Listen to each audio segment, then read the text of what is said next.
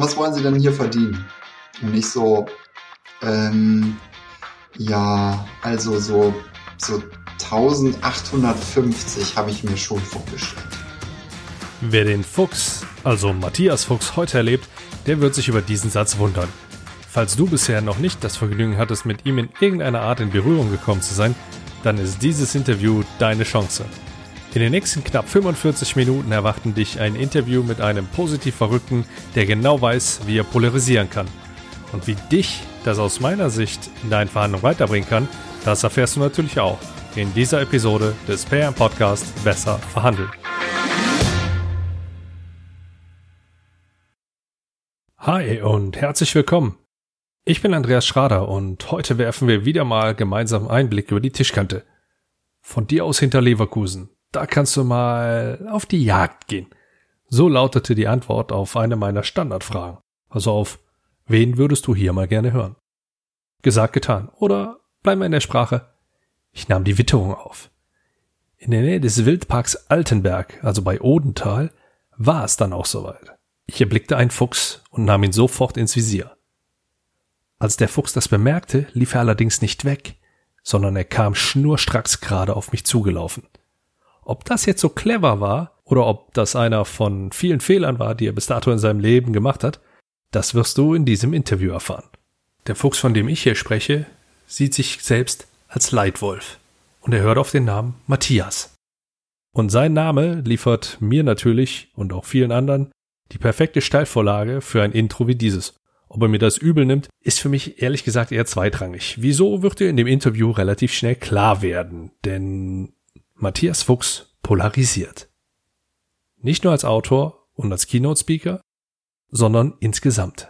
Der Honorardozent ist in der freien Wildbahn als Strategieberater unterwegs und mit seinen Ansätzen sorgt er für Veränderung. Er gibt uns einen guten Einblick in seine Denkweise und nimmt uns sogar mit in seine private Vergangenheit. Dieses Interview ist insgesamt anders als die meisten anderen, die ich bisher veröffentlicht habe. Denn, wie gesagt, er polarisiert. Richtig. Unser Gespräch ist unterhaltsam, trotzdem mit vielen, vielen wertvollen Punkten versehen, die dir auch außerhalb von Verhandlungen weiterhelfen können. Darüber hinaus erlebst du live, wie ich eine Chance wittere und diese nutze. Wobei unter uns, und so als kleiner Spoiler vielleicht schon voraus, die ist nur eingeschränkt nachahmenswert, denn ja, die fällt auf jeden Fall eher unter Low-Hanging Fruits First und es ist auch nicht ganz so schwierig gewesen, muss man ganz ehrlich sagen. Was in der Tat komplett neu war und auch für mich eine interessante Erfahrung, ich werde zum ersten Mal in meinem Podcast beschimpft. Aber hey, ich weiß ja von wem und viel wichtiger, ich weiß auch wofür. Jetzt wünsche ich dir jedenfalls genauso viel Spaß beim Hören wie wir. Naja, sagen wir eher mal, wie ich ihn auf jeden Fall bei der Aufzeichnung hatte. Viel Spaß also beim Blick über die Tischkante mit Matthias M. Fuchs. Hallo Matthias, herzlich willkommen hier bei mir im Podcast. Ja, hallo Andreas, ich freue mich total, dass ich hier sein darf und hallo an die Hörer und Hörerinnen. Matthias, warum machst du das, was du machst? Diese Frage habe ich mir auch sehr, sehr lange selbst gestellt. ähm, ich habe eine Berufung und die möchte ich gerne an den Anfang stellen. Die heißt, durch das geschriebene und gesprochene Wort zu inspirieren, die innere Führung zu erwecken, den Leitwolf. Und ähm, um das noch zu vertiefen, als ich 20 war, hatte ich einen sehr, sehr massiven Schicksalsschlag. Meine Mutter ist gestorben. Und als ich die Hand äh, in meiner hielt und die Seele den Körper verlassen hat, da habe ich eine Entscheidung getroffen. Und die Entscheidung war ganz einfach. Entweder bin ich ein Leitwolf, also ein Opfer, ja, und leide mein Leben weiter und sage jetzt, oh, sie ist nicht mehr da. Oder aber ich werde zum Leitwolf und führe mein Leben, fordere mich und nehme mein Leben selbst in die Hand. Und da habe ich entschieden und auch für mich erkannt, dass Fokussierung, Entscheidungsfreude und Motivation das ist, was ich am besten kann für andere und für mich selber. Wow. Das ist doch mal ein Anfang, oder? Jo, das geht genau in den Pace rein, den ich auch aus unseren Vorgesprächen von dir gewohnt bin und auch genau hier von dir fordern und fördern werde. ja, jetzt bin ich Strategieberater, Honorardozent und äh, habe mir auf die Fahne geschrieben, mit Leitfeuer ähm, Unternehmen und Organisationen kulturell, aber auch in der Form zu bereichern, dass äh, dieses Unternehmen selbst führend wird. Das ist so mein Ansatz. Jetzt hast du mit Sicherheit verschiedene Situationen, verschiedene Verhandlungssituationen, auf die du schon zurückblicken kannst oder in denen du aktuell steckst. Ich würde mich jetzt zu Beginn erstmal darauf fokussieren, was sind denn die Arten von Verhandlungen, die ein Leitwolf, wie du die Menschen nennst, mhm. denn zu führen hat? Mhm. Ähm, ganz kurz erklärt, was ein Leitwolf ist für mich. Also es ist, mhm. hat jetzt nicht unbedingt was mit äh, Führung und Führungskraft zu tun oder Leadership, nicht unbedingt, sondern ein Leitwolf ist für mich ein Mensch, der wach ist, weiß, wer er ist, weiß, was er will und was er nicht will und dementsprechend sich selbst führt. Und das ist ja schon mal eine interne Verhandlung. Oh ja, mit seinem Team, mit anderen Mitarbeitern, weil da gibt's ja mit Sicherheit nicht nur einen Leitwolf, zum Beispiel in Unternehmen. Ja, da wurde ich von einem Vorstand, den ich für mein äh, folgendes Buch, also ich habe jetzt gerade ein aktuelles Buch und ein folgendes Buch. Das folgende Buch heißt Du bist der Leitwolf. Mhm. Und da habe ich einen Vorstands, äh, einen Vorstand interviewen dürfen. Und der hat mich gefragt, ähm, Matthias, sag mal, was ist denn, wenn wir jetzt hier im Konzern sind? Wir haben mehrere Leitwölfe. Ist das gut? Ja, dann habe ich gesagt, natürlich ist das gut, weil es kann sich ja jeder für seinen Bereich seinen Leitwolf aussuchen und quasi dem folgen. Und dementsprechend halte ich es für sehr, sehr sinnvoll, dass jeder ein Leitwolf ist und dadurch ein viel stärkeres Rudel entsteht. Wie bewertest du denn die Reibereien, die da dann zwischeneinander auftreten? Ich finde, das ist Energie. Reibung erzeugt Energie. Und wenn das Feuer entstanden ist, dann ist es auch so, dass man sich daran nicht nur wärmen kann, sondern damit auch andere anzünden kann. Also bedeutet ein Leitwolf, der stark ist und auch stark wahrgenommen wird, der hat dieses innere Feuer, ich nenne das Leitfeuer, um auch andere zu führen, zu fordern und zu inspirieren. Wenn du gerade schon bei der Definitionssache bist, wird man das oder kann man das lernen? Ah, das, das ist meine Lieblingsfrage. Danke, dass du die stellst. man wird nicht als Leitwolf geboren. Vergesst das. Löschen. Raus aus dem Kopf. Das ist vollkommen falsch. Das ist eine Entscheidung. Und das ist wahrscheinlich die wichtigste Entscheidung überhaupt im Leben. So wie ich sie getroffen habe. Durch einen Schock ist es so, dass die meisten Menschen sich durch Schock verändern. Nicht durch irgendwelche Spitzenspeaker mit D, mit K, mit T, sondern halt durch eine Entscheidung und meist durch einen Schock. Und diesen Schock kann man entweder selbst herbeiführen oder das Leben macht es. Man wird nicht als Leitwolf geboren, sondern es ist eine Entscheidung. Okay. Ja, absolut. Was bedeutet das dann gleichzeitig für die Verhandlungen? Das bedeutet, wenn ich nicht klar in eine Verhandlung reingehe, also nicht weiß, wer ich bin, nicht weiß, was ich will, nicht weiß, wann ich Schluss mache, dass die Verhandlung immer kacke wird. Und was sind ansonsten noch die Besonderheiten, würde ich jetzt mal sagen, eines Leitwolfs in Verhandlungen? Immer erst beißen, bevor der andere beißt. Ich will das an einem Beispiel äh, erklären. Stell dir vor, du kommst auf eine also ich meine jetzt den Hörer, ich meine jetzt nicht dich, du bist ja voll im Thema drin, Andreas. Aber der Hörer jetzt oder die Hörerin, ähm, du kommst auf eine Veranstaltung und du siehst einen Tisch mit so Leithammeln, ja, also mit so Menschen, wo du siehst, die haben Verantwortung, die haben was aufgebaut und die strahlen das auch aus. Also da ist so ein gewisses Charisma im Raum. So, das erste, was du machst, gehst an den Tisch, ne, stellst dein Getränk ab, und guckst erstmal verlegen nach unten.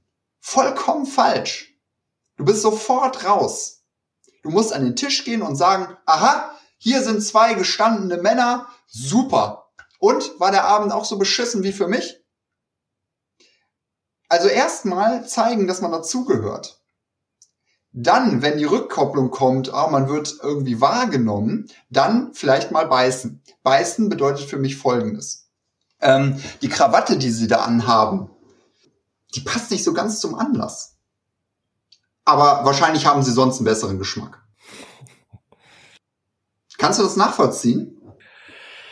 Schwierig. Schwierig. Sprich mal weiter. Ich bin gespannt, was da noch kommt. Ich habe festgestellt, dass man unter Leitwölfen sofort beißen muss, damit man zeigt, man gehört dazu.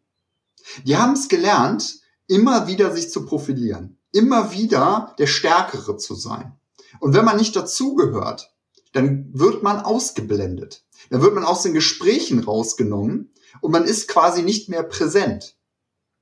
Also es gibt ja sowas wie Hoch- und Tiefstatus. Und ich empfehle mhm. jedem, der an einen Tisch mit Leitwölfen geht, sei es in der Verhandlung, sei es im Unternehmen, sei es beim Einstellungsgespräch oder in allen anderen Bereichen, dass man sofort anfängt zu beißen.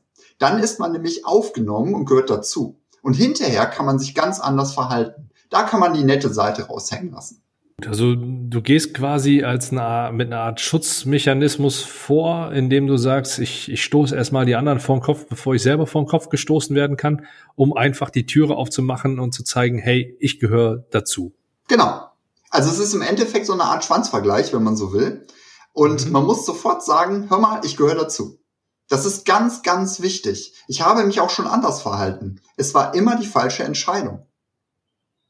Dafür braucht man natürlich auch ein gewisses Maß an Selbstbewusstsein. Also das gehört natürlich dazu. Oder man muss es einfach mal interpolieren und testen. Jetzt nehmen wir mal an, ich bin überhaupt kein großartiger Konflikttyp und bin vielleicht auch in einer Umgebung aktiv, in der Konflikte eher eher negativ belastet sind, also gar nicht gerne gesehen sind. Und viele, die ich kenne, fühlen sich auch sehr unwohl damit, wenn sie in einen Konflikt reingehen.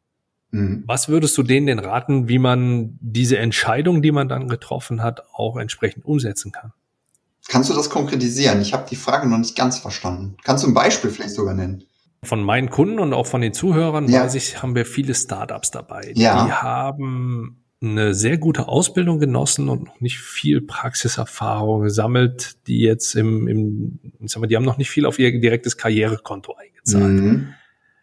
So, das ist ein erster Job vielleicht, also direkt nach dem Studium sogar selbstständig gemacht oder vielleicht nebenberuflich selbstständig gemacht. Und die sagen, hey, die, die haben fachlich richtig was auf dem Kasten. Ja. Die sind auch insgesamt sehr, sehr smart, weil sie auch sehr gut ausgebildet wurden. Nur ist es immer noch ein Unterschied, wenn du dann mit einem Mitte 40-jährigen gestandenen, was weiß ich, Sales Manager, Einkäufer oder Geschäftsführer von einem kleinen mittelständischen Unternehmen oder so an den Tisch gehst und dann genau eben so auftrittst, wie du das machst. Wie komme ich denn als junger Gründer zum Beispiel jetzt dahin, dass ich sage, hey, ich entwickle dieses Selbstbewusstsein und ich probiere das jetzt einfach mal aus? Oh, oh, oh. Als Gründer hat man meist ein übersteigertes Ego. Das heißt, es würde eigentlich nicht äh, die Problematik sein, da übersteigert reinzugehen und den Leitwolf mal zu beißen. Aber der Leitwolf würde, wenn wir jetzt Leitwolf einfach mal als, äh, als Metapher nehmen, der würde das nicht akzeptieren. Ich habe ja jetzt schon graue Haare und ich feiere jede, jedes graue Haar. Also ich finde es einfach großartig. Ähm, für mich ist das ein Zeichen von Reife, Erfahrung, Entwicklung. Ähm, wenn jetzt jemand noch nicht die grauen Haare hat, ist natürlich nicht die Empfehlung, sich die Haare grau färben zu lassen. Und das kann man auch nicht spielen. Das, was man aber machen kann, ist, einem Leitwolf zu zeigen, ähm, dass man nützlich und wertvoll ist. Also Beispiel beim Tisch. Wir nehmen einfach mal die, die Situation, ähm, der Gründer sieht, da ist meine Zielgruppe, das sind zwei Leitwölfe, mit denen will ich in Kontakt treten dann geht er halt zu diesem Tisch hin und bleibt auf Augenkontakt. Das reicht meist schon, um nonverbal zu sagen, jetzt sind wir im Bereich der Körpersprache ein bisschen eingetaucht, um nonverbal zu sagen, hey, ich bin nicht unterwürfig, ich gehöre dazu. Der nächste Schritt wäre zum Beispiel zu sagen, schönen guten Abend, äh, ich hoffe, dass Ihnen die, Verantwortung, äh, die Veranstaltung genauso gut gefallen hat wie mir aber ich habe schon bessere erlebt. Wie sehen Sie das? Also direkt mal das Gespräch ankurbeln, ohne dass die anderen das überhaupt wollen. Und wenn die dann einsteigen, dann kann man ja immer noch mal schauen, dass man sich profiliert. Klare Positionierung, ja. Ja, das Wichtige ist, ähm, wenn ich doch schon lebe, also sprich, wenn ich schon existiere, wenn ich schon ein Unternehmen gegründet habe und wenn ich da in die Situation eingetaucht bin, dann muss ich doch auch zeigen, wer ich bin. Wie stehst du denn zu dem Spruch, der mir in dem Zusammenhang relativ schnell in den Kopf geschossen ist? Fake it till you make it. Mhm. Ja, du sagtest eben mit den keine grauen Haare färben. da liegt das, liegt das ja recht nah. Das ist ähm, sehr zwiegespalten in mir. Mhm. Zu einem gewissen Grad musst du das sogar tun. Okay. Aber dieser Grad darf nie übersteigert werden. Es gibt drei Vorgehensweisen, wie man im Kopf des anderen die Gedankenwelt auf positive Stimmung zu dir polt. Die wirst du wahrscheinlich auch kennen, aber ich bringe es mal ganz glasklar auf den Punkt. Gerne. Das ist einmal die Generalisierung. Generalisierung heißt alles. Also alle sind so und so. Immer so und so und so. Der zweite Punkt ist die Tilgung. Ich lasse Sachen einfach weg. Also mein Unternehmen mit meinen Mitarbeitern ist natürlich ein sehr erfolgreiches Unternehmen. Da habe ich die Sachen getilgt, wie zum Beispiel die Mitarbeiterzahl. Und dann gibt es noch die Verzerrung. Und die Verzerrung funktioniert so, dass ich Dinge einfach in ein anderes Licht, äh, in ein anderes Licht rücke. Also ich sage zum Beispiel, ich als sehr erfolgreicher Autor, obwohl ich erst ein Buch auf dem Markt habe, ähm, äh, habe viele Erfahrungsschätze gesammelt, die bei dir auch was bewirken werden, was du vielleicht schon lange willst. Jetzt sind wir schon im Bereich der Hypnose äh, angekommen. Aber das sind die drei, drei Punkte, die maßgeblich sind, wo man auch immer wieder reinspringt, um einfach auch Zeit zu sparen. Und das wären auch drei sehr, sehr gute Tipps, wo man sich ein bisschen einlesen kann. Ich versuche da gerade einen für mich positiv brauchbaren Link zur Verhandlungssituation herzustellen. Das ist noch ein, noch ein bisschen herausfordernd, denn ich bin ein absoluter Gegner von diesem Fake it till you make it. Ja. Und du gehst halt auch in, in eine Verhandlung rein. Natürlich forderst du, da ist auch so, ein, so eine gewisse Gratwanderung, was das betrifft. Diese, diese Verzerrung, wie du sie genannt hast, oder halt auch die Tilgung? Unterschlagung, nenne ich sie jetzt mal, mhm. von, von, ja. von gewissen Sachen mit den Mitarbeitern, wie du es gerade genannt hast. Ja sind ja auch durchaus stilistische, taktische oder wie auch immer du die Mittel nennen magst, die du in Verhandlungen einbauen kannst. Äh, zum Beispiel auch in, in deine Zusammenfassung dann mit, mit reinbringen kannst. Wenn jetzt dein Gegenüber sagt, ich möchte 50 Prozent Rabatt, ja. dann fasst du das zusammen mit, okay, ich verstehe, Sie, wir wollen die, äh, die Investition, die Kondition der Investition nochmal noch mal besprechen. Oder sie soll, wir, wir sollen die insgesamt anpassen, dann nimmst du ja die, die 50 Prozent mit raus, nimmst den Rabatt mit raus spülst das Ganze ja weich. Das ist ja nichts anderes als die Verzerrung, wie du es mit den Mitarbeitern auch getan hast. Mhm. Allerdings ist dann, um, um mal in deinem Sprachgebrauch zu bleiben, gerade der, der eine Wolf in mir, den ich gerade fütter, der mir sagt, alles, was du sagst, muss wahr sein und nichts, was unwahr ist, darf gesagt werden. Aber es muss jetzt nicht alles sehr werden, was, was Jetzt wird sehr philosophisch, ne?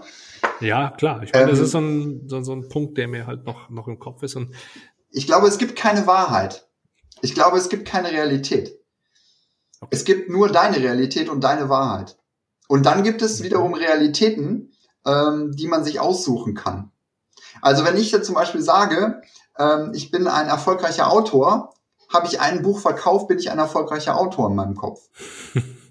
und wenn ich dann sage, ich bin ein erfolgreicher, äh, äh, ähm, ein erfolgreicher Autor, und der andere fragt mich nicht, wie viele Bücher hast du verkauft? Das ist ja auch eine Strategie, nicht zu hinterfragen ähm, und es einfach zu glauben. Dann ist es so, dass ich das nicht erklären muss.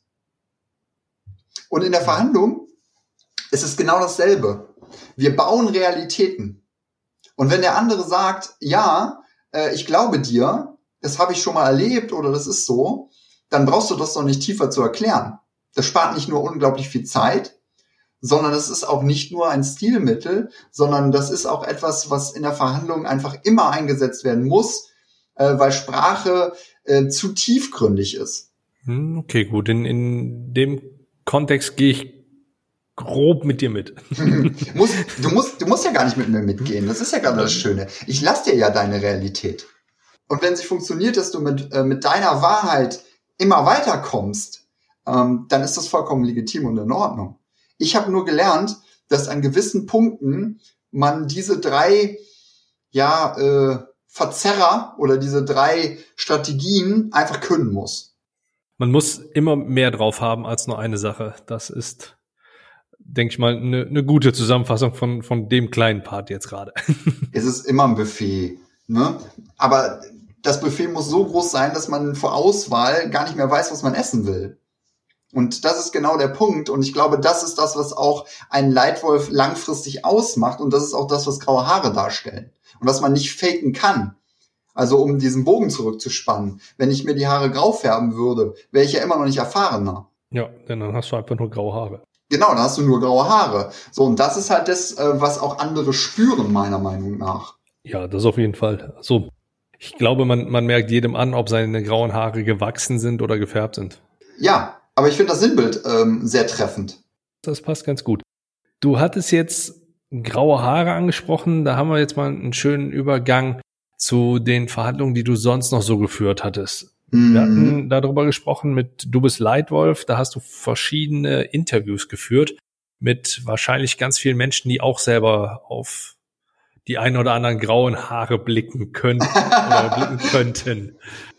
Das war auch mein Ziel das war auch mein Ziel, genau diese Leitwölfe rauszufinden und rauszukristallisieren, die so viel Erfahrung gemacht haben. Als Währung äh, sehe ich das sogar mittlerweile, dass Erfahrung eine Währung ist, mh, mm, die das dann wiederum äh, zur, zur Beisteuerung in dem Buch Du bist der Leitwolf ähm, was irgendwie im, im, dritten, vierten Quartal dieses Jahres erst rauskommt. Also nur mal so als kleiner Teaser, schon mal Vorfreude mhm. entwickeln.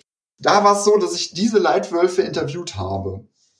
Und zwar äh, 20 Stück, Wirtschaftsfunktionäre, ein Sternekoch ist dabei, ein Kreativdirektor von einem Varieté-Theater, von einem sehr erfolgreichen, dem GOP und diverse andere, aber auch Leitwölfe, die schon ausgeschieden sind wo das Wissen quasi verloren ist. Und das hat mich am meisten angespornt. Dieses verlorene Wissen der, ähm, ich sag mal, 65 aufwärts äh, Leitwölfe, die richtig was auf die Beine gestellt haben, äh, zu bündeln, zu verifizieren und mit meinen Gedanken zu kombinieren. Wie hast du denn mit denen verhandelt, dass die dir für das Interview zur Verfügung stehen? Genau darauf wollte ich jetzt hinaus, weil das ist ja das, was jetzt im Verhandlungspodcast ähm, Relevanz hat.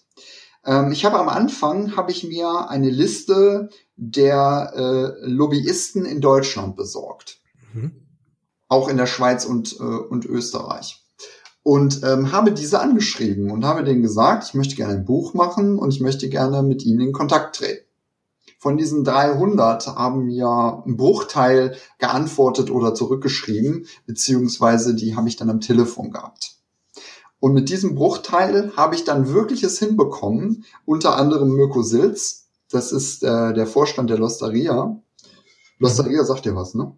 Ja, ja, Restaurantkette. Ja. Genau, genau. Eine, ähm, eine Franchise-Restaurantkette mit ähm, über äh, 1000 Mitarbeitern und äh, mit über 4000 Mitarbeitern und äh, über 100 Restaurants ähm, an den Tisch zu bekommen. Das ist über, äh, das ist über den Systemgastronomieverband entstanden. Mhm. Und da war die Verhandlung folgende. Ich habe per E-Mail, und das ist ja auch eins deiner, deiner Schwerpunktthemen, ne, per E-Mail verhandeln. Da bin ich nicht so gut wie du drin, aber ich habe mir eine E-Mail herauskristallisiert, beziehungsweise ähm, ähm, ja auch äh, durch Try and Error ähm, habe ich die entstehen lassen die so raffiniert war, dass die darauf angesprungen sind. Mehr? also ich habe zum Beispiel reingeschrieben, ich mache jetzt gerade ein Buch. Das wird heißen, du bist der Leitwolf. Und ich habe schon die und die habe ich schon interviewt oder bin dabei, diese zu interviewen. Und äh, dementsprechend wird es mir äh, sehr, sehr viel Freude bereiten, wenn Sie auch dabei wären. Natürlich will ich Ihre Zeit nicht verschwenden. Hier haben Sie direkt die Fragen und ähm, wir brauchen nicht viel Zeit, lassen Sie uns das erste Gespräch vereinbaren. Und so bin ich äh, vorangeschritten. Das war sehr mühselig, aber das Ergebnis, äh, ja. Also das Wissen ähm, habe ich anderthalb Jahre zusammengetragen und habe äh, über 20 Interviews geführt. Und äh, die haben mir ungefähr 60 bis äh, 120 Minuten Zeit geschenkt. Was waren so die skurrilsten Gegenforderungen, die da gekommen sind?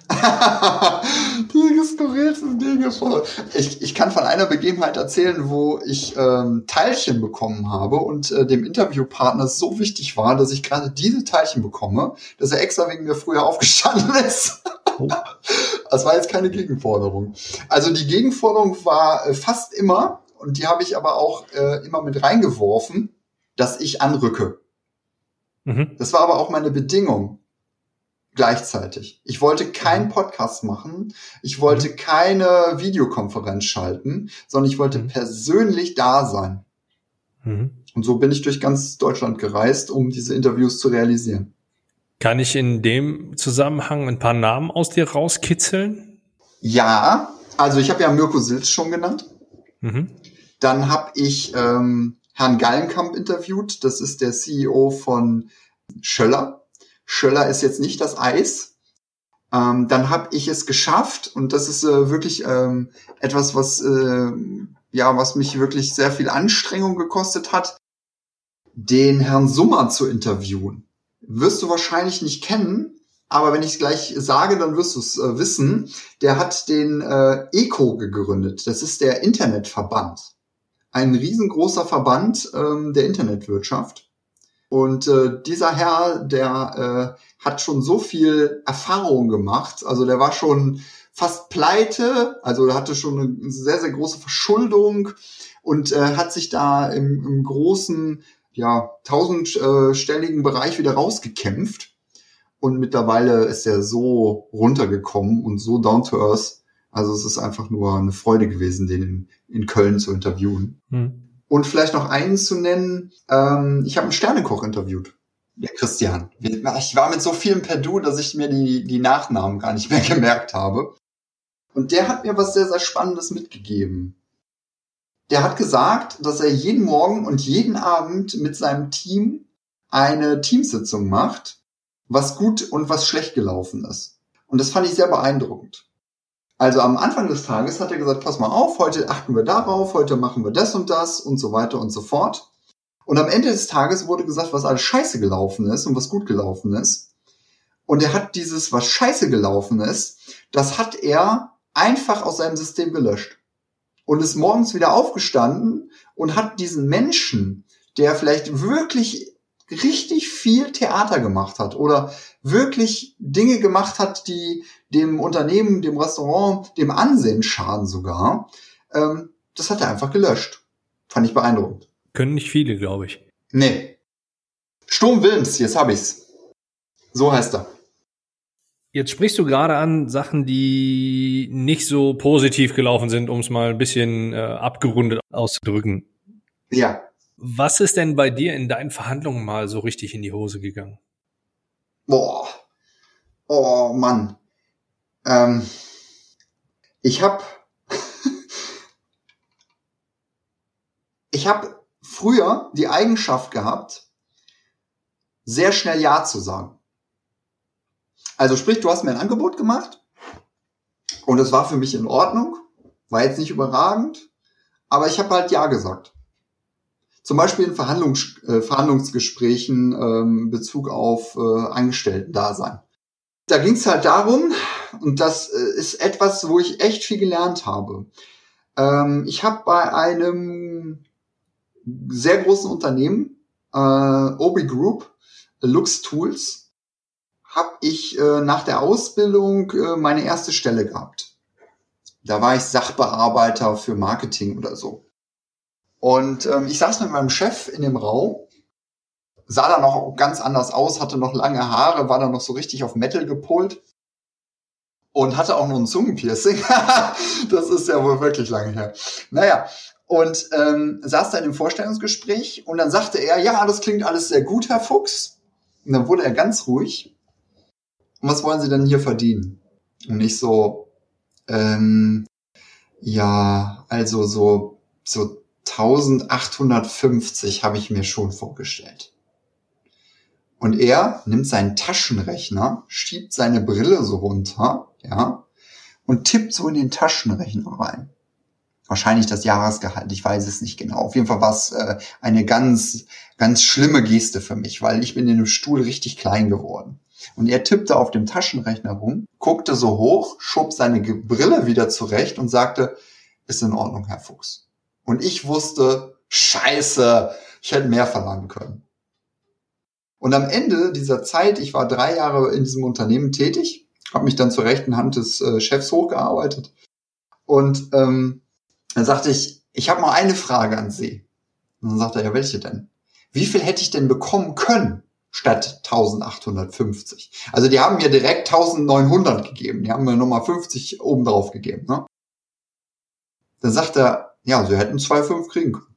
Und dann habe ich mal hochgerechnet, was ich über die Jahre weniger verdient habe. Da wurde mir schlecht.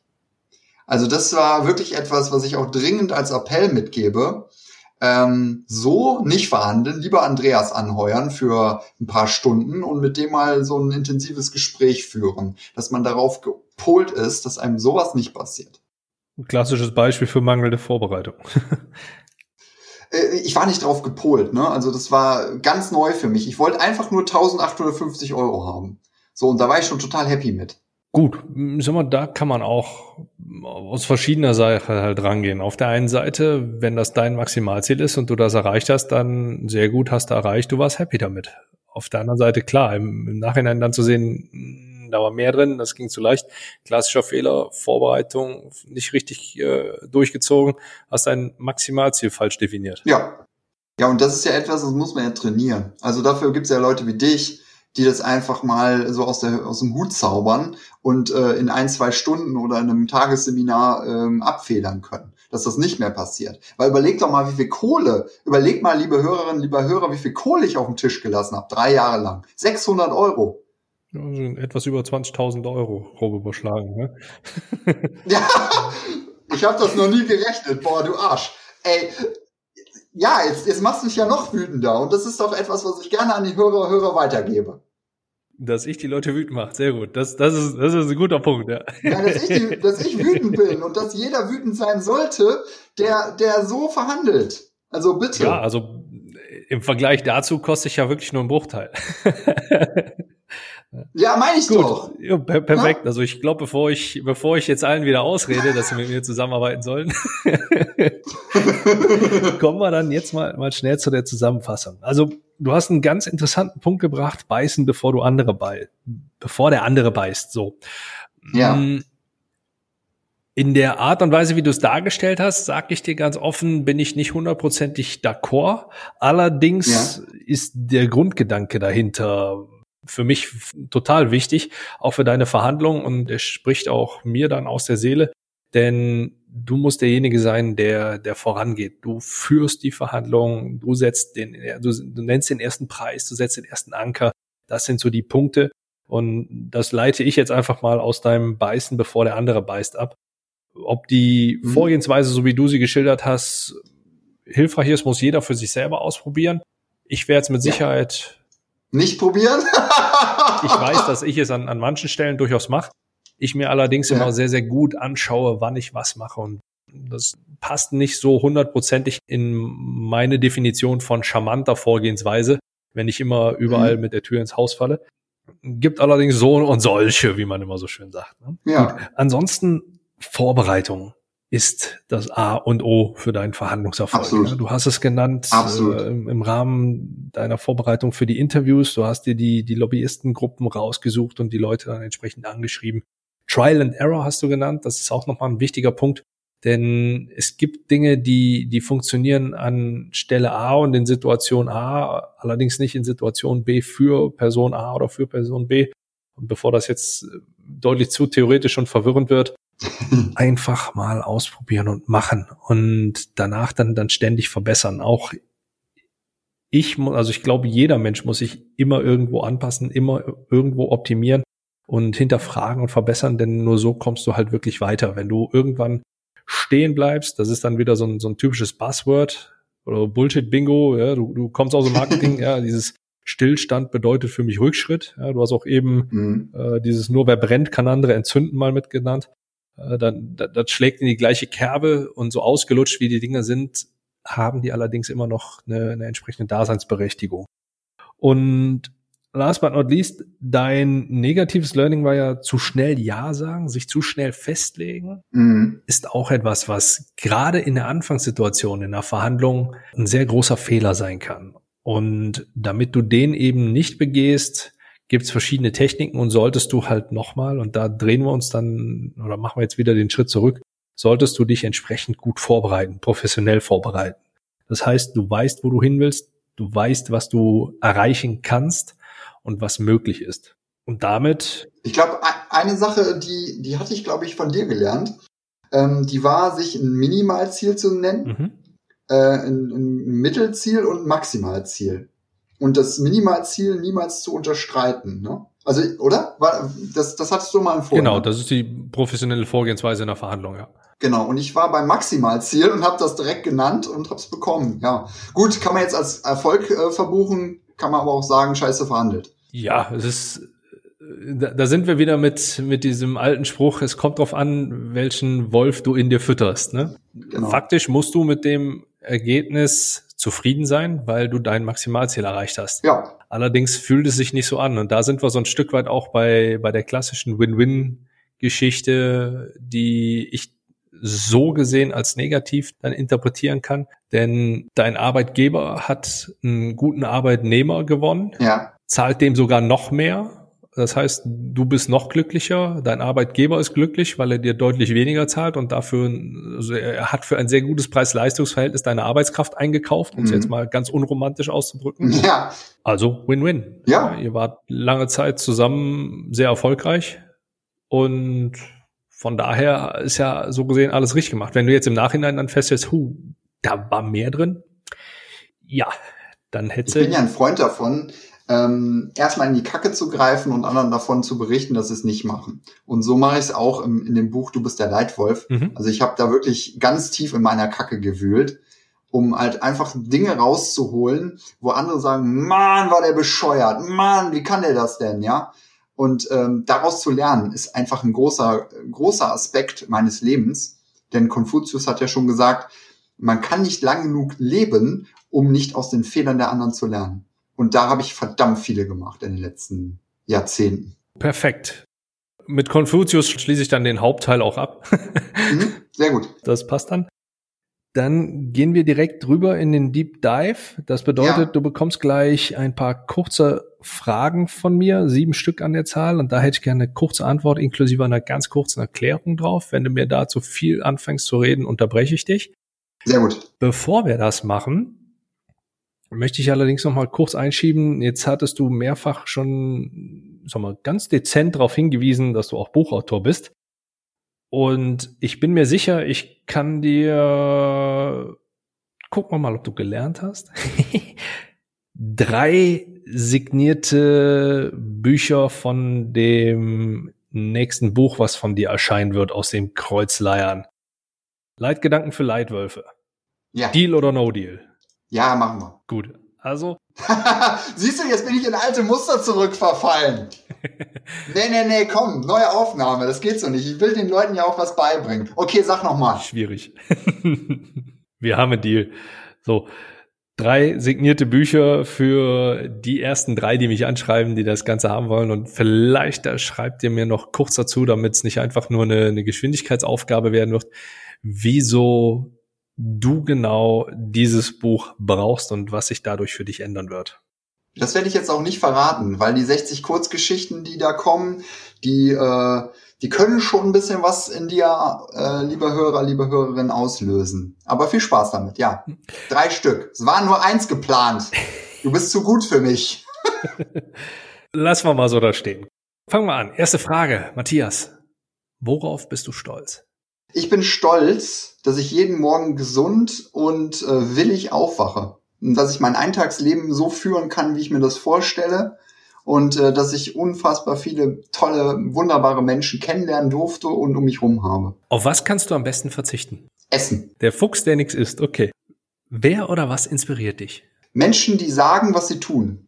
Wie bildest du dich weiter? Gar nicht mehr. Oh, weißt du schon alles? Nee, das ist ähm, dem geschuldet, dass ich mich jetzt äh, die letzten Monate eingeschlossen habe und mich abgekapselt habe von neuem Wissen, damit mein Wissen transferieren kann. Okay. Und transpirieren kann. Spannender Ansatz, okay. Mhm. Was würdest du dir selbst zu Beginn deiner Karriere raten? Such dir ein Fokusthema und kommuniziere nur noch das. Und alles, was ähm, an anderen Themen auf dich einströmt, zentriere es auf dein Fokusthema. So wie so ein, ja, wie so ein Ölbohrer. Ne? Dass du tief bohren kannst, aber die anderen denken, oh, da geht bestimmt noch mehr. Ja, und da geht noch mehr. Und wie lautet dein Verhandlungstipp für unsere Zuhörer? Definitiv, wenn das erste angenommen wird, war man zu niedrig. Und letzte Frage, womit wirst du in diesem Jahr aufhören? Hm. Das ist eine Frage, da habe ich mir sehr, sehr lange Gedanken drüber gemacht.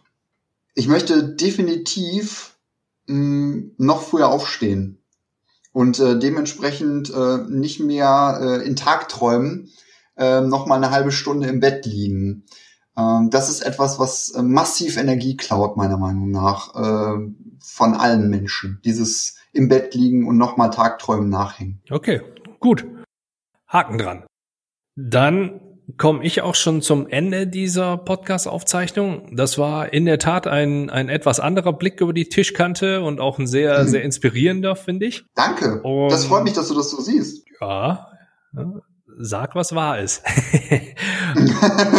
und von daher, was, was auch noch der Wahrheit entspricht, ist die Tatsache, dass der Gast immer die letzten Worte in meinem Podcast hat.